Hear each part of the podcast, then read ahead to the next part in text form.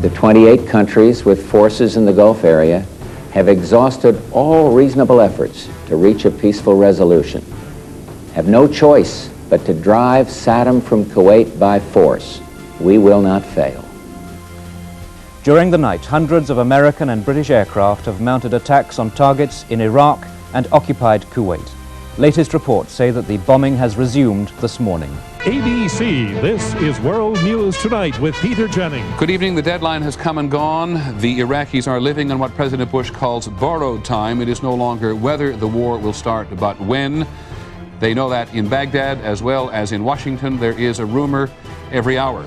Hello, and welcome to the next episode of What in the World International Relations Explained, a political themed podcast which aims to explain international events in an easy to listen to and accessible way trying to be around 30 minutes long to keep everyone's interest. I'm Sam, your host. I have two top degrees in international relations and international security, and I love everything international politics. So far, I've covered a range of topics um, from American foreign policy under the new President Joe Biden, uh, issues uh, ongoing in the South China Sea, and reform of the United Nations Security Council, plus many more. Today, we have an interesting topic because most of my topics, whilst having historical undertones, are often of present day situations and looking into the future. Well, we have a special episode today because we're exclusively going to look at a historical topic, one that has had profound impacts on international politics. So, let's get into today's historical episode. Only a few weeks ago, it was the anniversary of the of the end of a short but impactful conflict in the Middle East. A conflict which saw a huge US led military coalition, and it showed how the international community can work together. This is the first Gulf War, or the Persian Gulf War, as some other people call it. So, in the podcast today, I will be exclusively looking at the build up to this crisis as this is really where the meat of the international politics lies. Unfortunately, I will not be talking about the day to day military operations in any great detail because I'm not a military historian and I don't know too much about that. Um, but if that is really what you're interested in, after you've listened to this podcast, I recommend looking at Dan Snow's uh, history podcast called uh, History Hit and finding the Gulf War episode where he interviews General Sir Rupert Smith who commanded the UK's 1st Armoured Division during this conflict, where you can kind of get an idea about the military side of things um, from a UK standpoint. So after this podcast, do go take a listen to that one. But let's get into uh, today's episode and the meat of today's episode. So, on the 2nd of August 1990, a military coalition of 35 nations led by the United States launched Operation Desert Shield which then followed which was then followed by the infamous Operation Desert Storm, and this was launched against Saddam Hussein's Iraq after he decided to invade the small but oil rich neighbouring country of Kuwait. And there are a few aspects here that need to be tackled to get a true understanding of this whole crisis. To truly understand what led to Saddam Hussein, one of the world's most brutal dictators, a man who ruled his population with an iron grip. What caused him to want to invade an 18,000 square kilometre country called Kuwait? But to the same extent, what led the US to intervene in this conflict with the world's largest coalition since World War II? We have to really understand why Iraq decided to invade Kuwait. But there's not just one reason it's a myriad of reasons. And if anyone ever tells you, oh, it's because of this or it's because of this one thing, they are categorically wrong and they misunderstand the geopolitical situation at the time. We can't really look at the days leading up to the invasion of Kuwait first, but we actually need to travel a few years back in time. So let's take ourselves back to 1988. This has seen the end to an eight year long conflict between Iran and Iraq, both pretty big powers in the Middle East. The conflict occurred after Iraq decided to invade neighbouring Iran in a short, well, what was supposed to be a short, preventative war. And I mean preventative in the sense Saddam Hussein wanted to invade Iran to prevent the Islamic revolution which had taken hold in Iran from sweeping through into Iraq, thus overthrowing his regime and being a threat to his Arab nationalist ideology of Baathism, which promotes the development and creation of a unified Arab state through the leadership of a vanguard policy, which was his, uh, sorry, his, a vanguard party, which was his party, over any type of progressive revolutionary government.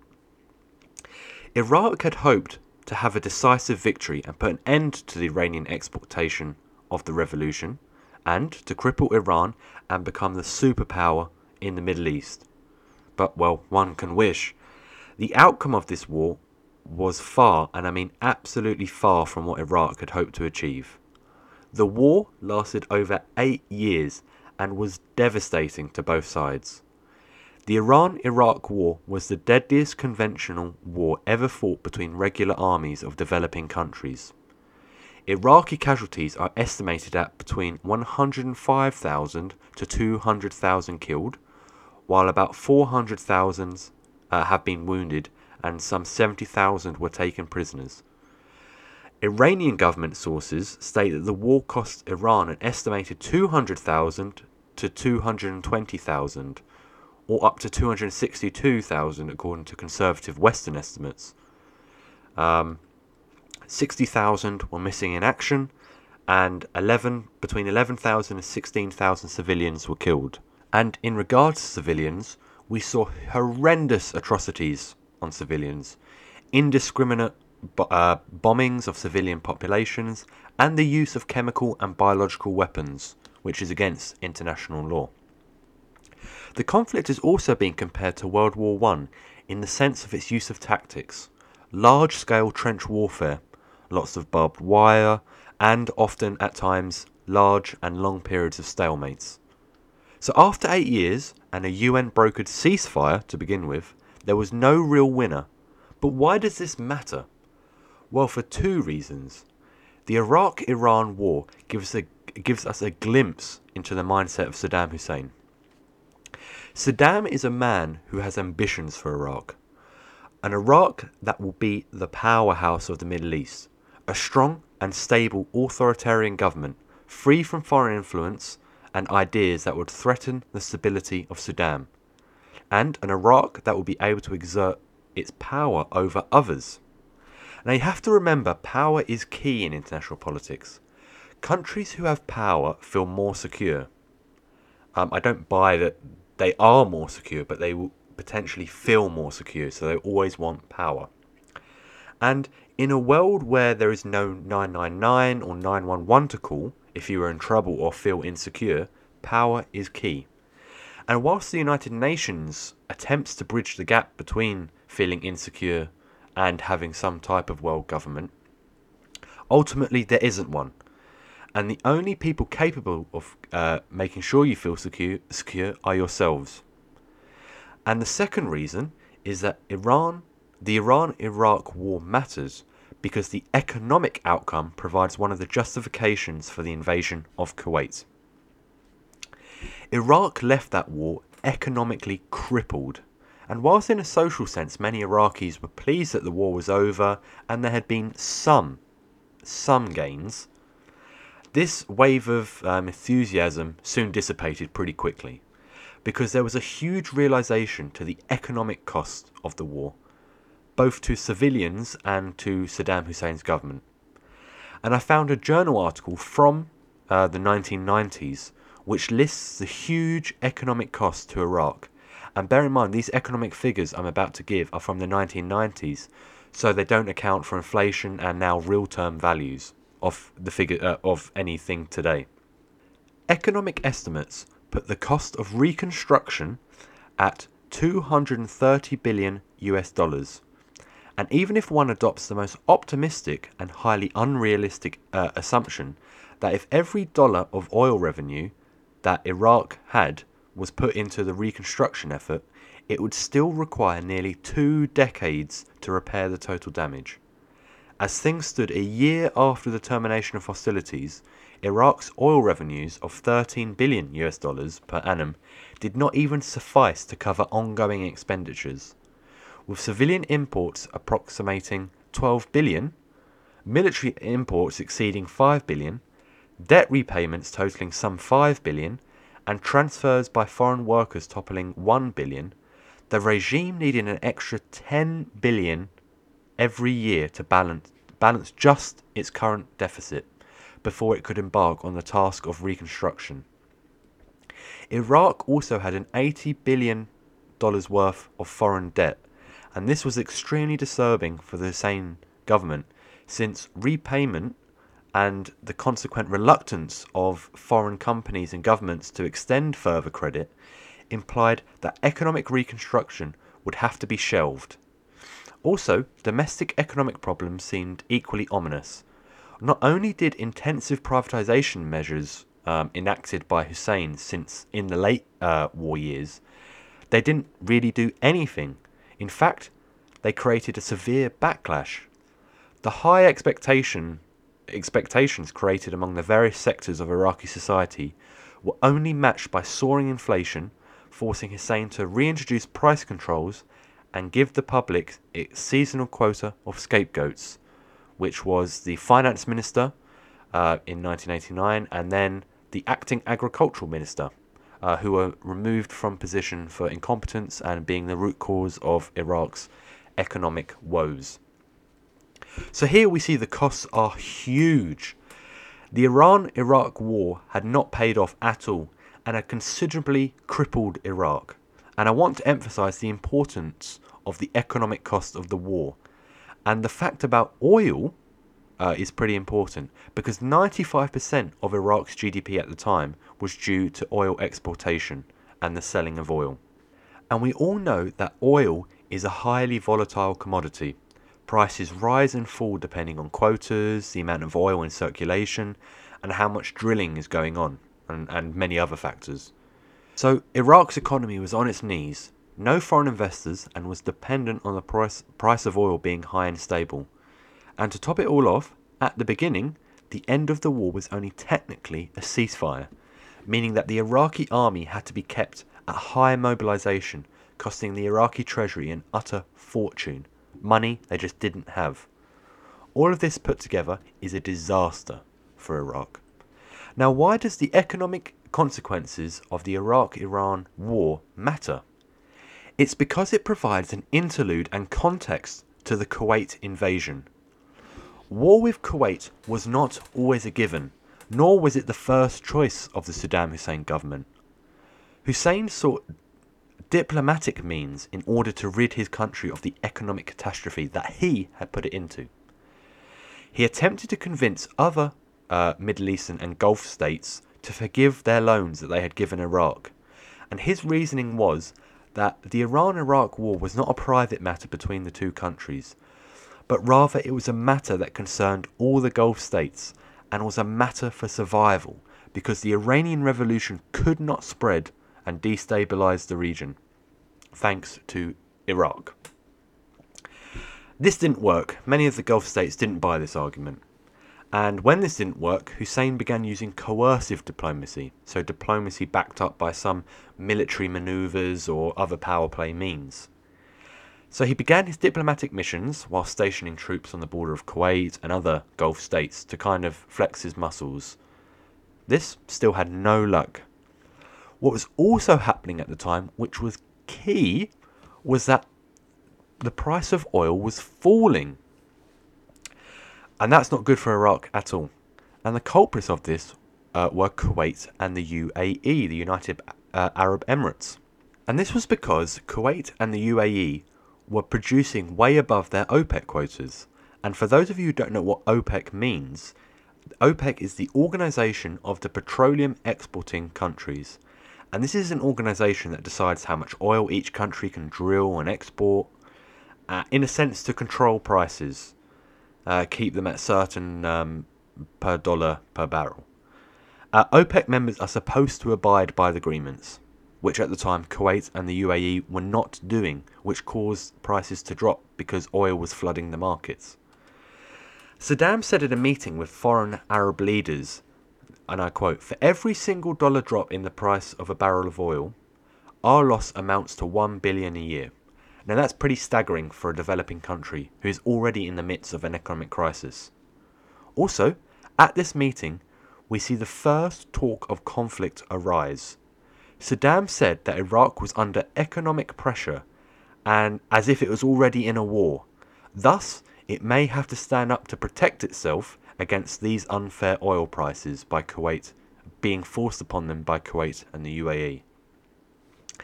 After many months of constant pressure and constant goings on by Saddam, and in the end, pressure from the Saudis and the Jordanians and some others, Kuwait and the UAE finally met quotas. These concessions, nevertheless, were too little too late. By that time, Hussein was expecting far more from Kuwait than just returning to the quotas. He probably had not yet made up his mind to invade the tiny, tiny little country, but he was certainly bent on extracting substantial gains on top of the complete moratorium of the war loans. Nothing less than that would satisfy him, particularly in the light of widespread international pressure which he faced at the time. Also, during this period, uh, Saddam seemed to develop some severe case of paranoia that there was this international conspiracy to overthrow him, and this conspiracy was led by the Zionists in Israel. And whilst, of course, there were some who wanted Saddam gone, there was no international conspiracy to overthrow him. So let's look at the facts. Saddam was a madman who wanted a great Iraq. The Iraq Iran war had not achieved much, and in fact caused huge economic crisis in Iraq. Falling oil prices by overproduction of Kuwait and UAE, uh, Saddam developing some type of paranoia of a global conspiracy headed by the Israelis, these things really sealed the fate for Kuwait. Saddam was done with the begging to other countries to help with his economic crisis, and any further begging would just humiliate him further, and he was not going to do this. On July 16th, the pressure on Kuwait was decisively stepped up. In a letter to the, Secretary General of the Arab League, some type of like international organization that many North African and Arab countries are members of, uh, is a member of. The Iraqi Foreign Minister Tariq Aziz reiterated the accusation that Kuwait and the UAE had, and I quote, implemented an international scheme to glut the oil market with a quantity of oil that exceeded their quotas as fixed by OPEC. And according to Aziz, this policy had devastating impact on the Middle East. And I quote again, he said this the drop in oil prices between 1981 and 1990 led to a total loss of 500 billion by Arab states, of which Iraq sustained 89 billion dollars. End quote. And to add insult to injury, Kuwait had directly robbed the Iraqi treasury of, back to quoting because these are important quotes, setting up oil installations in the southern section of the Iraqi Al Rumaila uh, oil field and extracted oil from it. End quote. In the Iraqi assessment, the value of oil stolen by the Kuwaiti government from the Al uh, Rumaila oil field in this manner amounted to 2.4 billion US dollars. So, in order to rectify this behaviour and help Iraq recover from the dire economic plight that it had now faced, um, it had to defend uh, its national soil. It had to defend its national honour and it had to defend its national wealth. And Aziz tabled several demands, these being the raising of oil prices to over $25 a barrel, the cessation of Kuwaiti theft of oil from the Iraqi oil field, and the return of 2.4 billion stolen from Iraq. Also, a complete moratorium on Iraq's wartime loans and the formation of an Arab plan similar to the Marshall Plan to compensate uh, Iraq for some of the losses during the Iraq Iran war. The Kuwaitis ignored any of these demands, and many of them thought that Iraq was just bluffing um, and were just begging as usual and just constantly going on about oil, oil, money, uh, and its economic situation. They did realise that in the end some concessions would have to be made, but they didn't expect um, them to be have to be too hefty on the Kuwaitis. However, they ignored these demands at their peril. To Saddam, Kuwait offered many answers to his worries. By adding Kuwait's fabulous wealth to the depleted Iraqi treasury, Hussein hoped to slash Iraq's foreign debt and to launch the ambitious reconstruction programs that he had promised his people in the wake of the Iran Iraq War. Given Iraq's historical claim to Kuwait, supposed historical claim to Kuwait, it should be added, as Kuwait was a sovereign state before Iraq, um, its occupation could lift Hussein's national prestige by portraying him as the liberator of the usurped Iraqi lands. Moreover, the campaign would engage the military in what he believed to be the riskless venture abroad, thus satisfying their yearning for national gratitude while keeping them at a safe distance from Baghdad. Last but not least, the capital of Kuwait would make Iraq the leading power in the Arab world and give it a decisive say in the world oil market. In short, in one stroke, Hussein's position would be permanently secured. And this is security he wanted. What's also interesting is that Saddam thought he had American support, if at least not support, neutrality. The days before the invasion, Saddam met with the American ambassador, where he gave a long old speech about the economic war being fought against Iraq, oil prices, OPEC, etc., etc., etc. Stuff I've already mentioned. The ambassador's reply was something along the lines of this. He said something like, This is an issue for the Arabs to sort out. But he did caution against confrontation, and he did make it clear that America could not support any military action.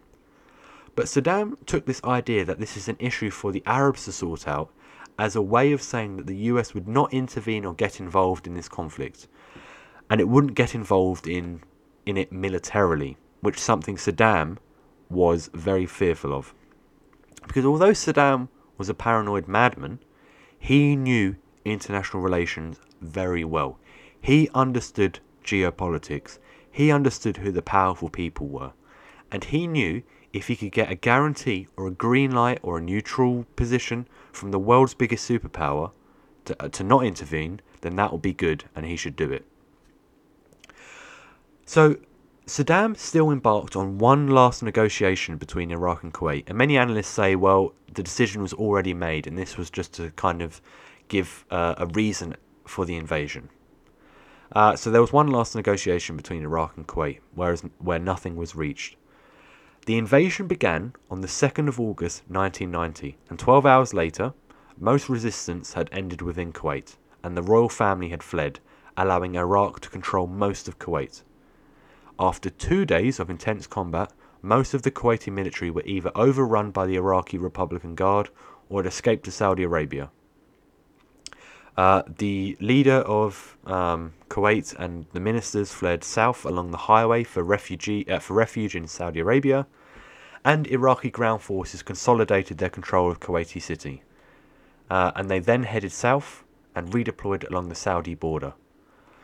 Uh, after decisive Iraqi victory, Saddam initially installed a puppet regime known as the Provisional Government of Free Kuwait, before installing his cousin Al Hussein al Majid as Kuwait's governor on the 8th of August.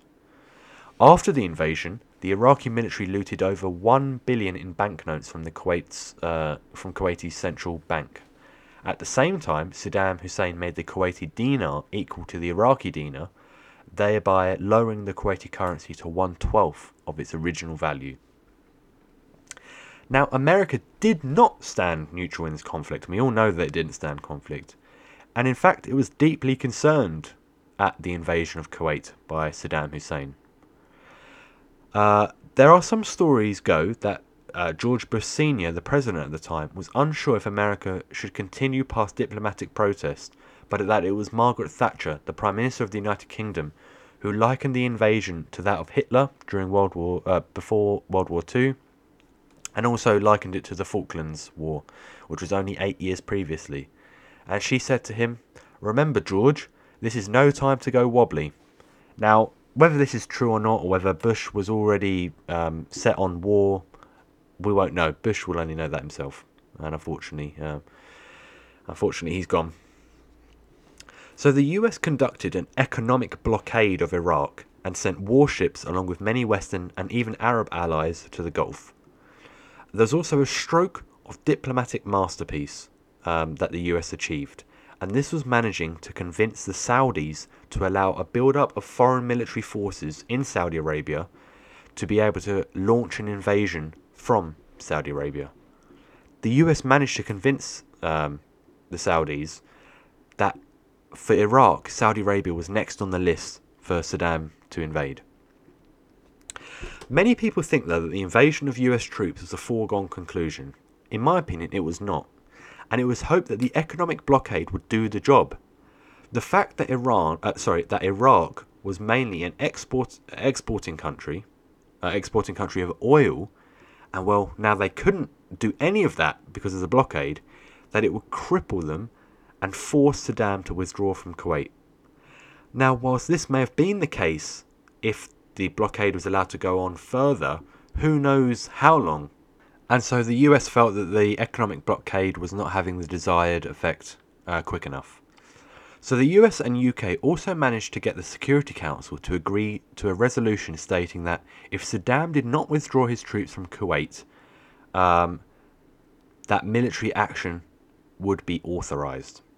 With that, the US and coalition forces considerably upped their presence in the region in the hope that this would scare Saddam and we would see a bloodless battle, uh, end to the uh, crisis in the Gulf. But in Saddam's mind, he did not see the West having any hope of intervening because he believed that the West and the US did not have the resolve and that the US public especially would be against putting US troops on a foreign soil in a foreign war because Vietnam syndrome was still pretty heavy at this point.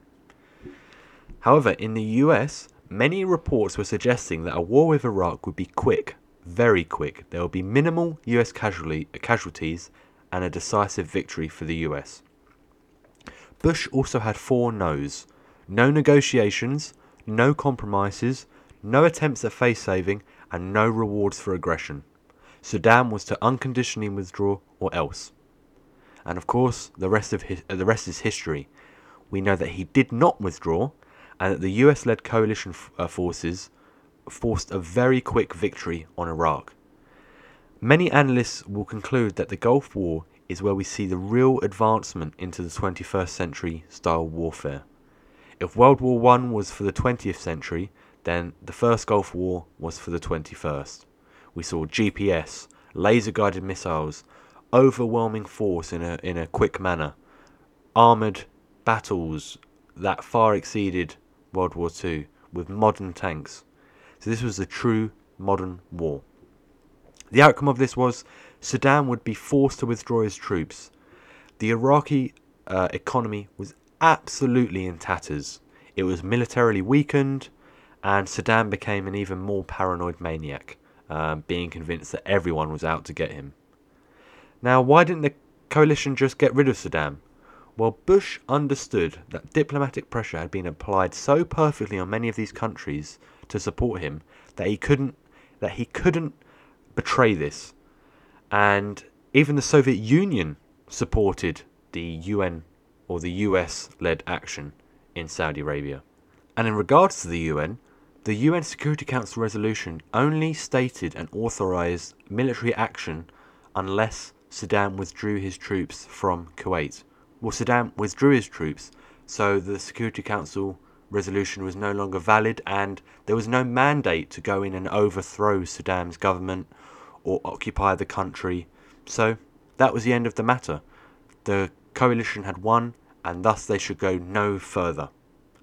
Uh, well, we know this wasn't the case, and a decade later, the people, along with the US, would overthrow Saddam Hussein. And the outcome of this all was Kuwait was free, and to this day still thanks the US and its allies for its support. This is a truly modern conflict, one that still needs to be studied to this day. So that's the end of today's podcast episode. Thank you so much for listening to the story of how the first Gulf War came about. This is a huge topic, and I would urge you to go and look at it in more detail. Find out about the military action on the ground, look at what the US was doing during the war, and then look at the aftermath for Iraq, uh, its economy. Go do some more research. It is really truly interesting. Interesting. It continues to be a well-studied period of history, and it's not the final time that Iraq will appear in our history books. Um, so it's very important. Please do tune in next time where we will be staying in the Middle East and attempt to examine the UN's longest running issue, the Israel Palestine conflict. This should be a good one. Thank you so much and goodbye.